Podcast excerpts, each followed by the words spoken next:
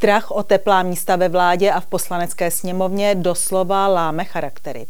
Obzvlášť, když demonstrace proti Fialově vládě svou účastí posílil bývalý premiér Paroubek. Obavy z plného Václavského náměstí vyvolaly tak nenávistnou a osobní retoriku politiků, že Pavlačové drbny doslova blednou závistí. Strach z něvo občanů vyvolal i lživá prohlášení z úst nejvyšších ústavních činitelů. Vládní politici čím dál tím víc připomínají hlodavce zahnané do kouta. Pojďme na to. Pátek 28. října proběhla na Václavském náměstí už třetí demonstrace Česká republika na prvním místě. Sešli se na ní desetitisíce lidí a požadovali demisi vlády. Před jejím začátkem zveřejnil na sociálních sítích vicepremiér a ministr vnitra Rakušan ze Stan Video, ve kterém lživě tvrdil, že se demonstrace bude konat na letné. Organizátory demonstrace nazval šmejdy a pátou kolonou, která mává vlajkou falešného vlastenectví. Zároveň je obvinil, že chtějí, aby se Česká republika přimkla k ruským okupantům. A účastníkům demonstrace na Letné, kde ovšem žádná demonstrace nahlášená nebyla, ponechal na budově ministerstva vnitra, jak sám řekl, jeden docela výrazný vzkaz. Ruského prezidenta Putina v pytli na mrtvoli mezi českou a ukrajinskou vlajkou. Takový byl strach Fialovy vlády před demonstrací na Václavském náměstí, že v osobě ministra vnitra sáhla k jasným lžím, urážkám a pověsila na veřejnou budovu obraz žijící osoby ve vaku na zemřelé. Na Václavské náměstí přišli na demonstraci Česká republika na prvním místě opět desetitisíce lidí.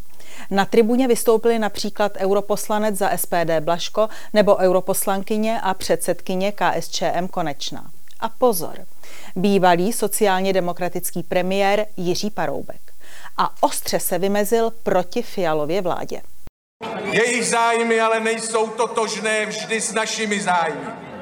A proto musíme této protinárodní, protilidové, spupné arrogantní vládě vzkázat. My už si to nenecháme líbit. Nejsme ovce. Jděte pryč. Vystoupení úspěšného expremiéra znamená pro demonstrace Česká republika na prvním místě zlomový bod. Jiřího Paroubka lze těžko označit za komunistickou zahnědlou pro ruskou sebranku nebo za ruského parchanta, který rozkládá společnost, jak nálepkuje řečníky na demonstraci například senátorka Němcová z ODS.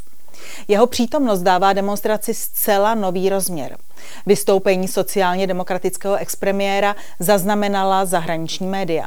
Ta česká v den demonstrace jen velmi okrajově. Podíváme-li se na celoplošné televize a jejich hlavní spravodajské relace, O tom, že na demonstraci promluvil bývalý premiér, se v hlavním vysílacím čase zmínila pouze televize Prima. Česká televize i Nova o přítomnosti expremiéra mlčeli.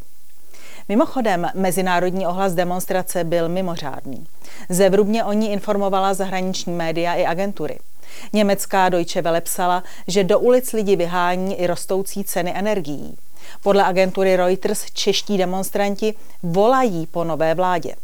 Americký deník Washington Post upozorňuje, že heslo Česká republika na prvním místě odkazuje na heslo prezidenta Donalda Trumpa. Americký deník si také všiml, že se v České republice demonstruje už i mimo hlavní město a Wall Street Journal zařadil pražskou demonstraci mezi vlnu evropských protestů vyvolaných raketovým růstem cen. Ale zpět k Jiřímu Paroubkovi. Fakt, že expremiér dodal svým vystoupením vážnosti demonstraci, které se vláda bojí a o které vicepremiér lže, vyvolal mezi vládními politiky a provládními novináři vlnu zděšení. A přišly nechutné osobní urážky.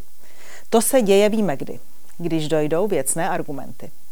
Tak například – Ministrině obrany Jana Černochová na Twitteru napsala, že Jiří Paroubek, cituji, vypadá jako uprchlý deviant z Matějské pouti. A měl by si podle ní konečně přestat barvit hlavu. Novinář ze seznamu zavzpomínal, že před deseti lety Paroubek tvrdil, že si vlasy nebarví. Ovšem, ministrině obrany z ODS byla neústupná. Prý se podívala a viděla špatně odmytou barvu odstín ořech a poznamenala, že není nic směšnějšího než chlap barvící si vlasy. No nevím. Možná by se leco snašlo. Například, když někdo nazývá svou pistoli miláčkem nebo nosí tank v kabelce, jak je zvykem u ministrině obrany. Připomeňme si. Já mám eh, několik teda osobních zbraní, z těch krátkých bych vám chtěla představit uh, mý dva miláčky. Jedno je Shadow 2 a druhá zbraň je také česká, z české zbrojovky a je to P10.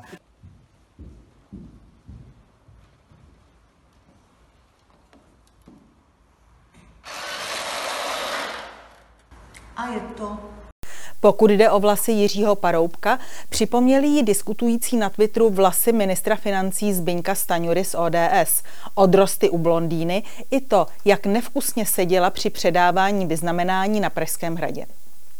Politici ODS tváří v tvář realitě nejen, že sklouzávají do osobní roviny, ale mění i své dlouhodobé a zcela zásadní názory.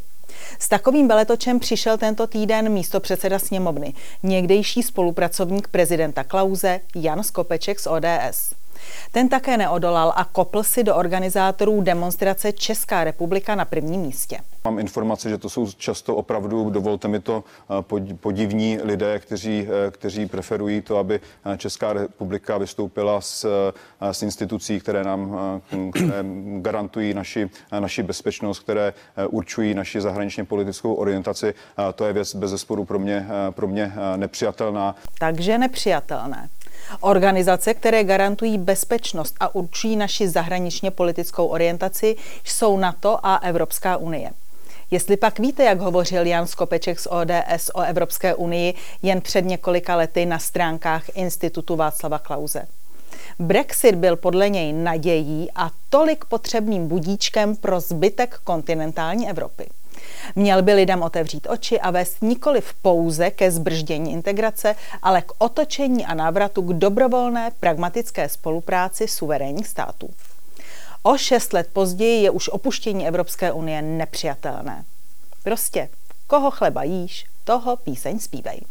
A perlička na závěr. Víte, co rozesílá ODS, mimochodem největší vládní strana, ve svém pravidelném týdenním zpravodaji jako tweet týdne?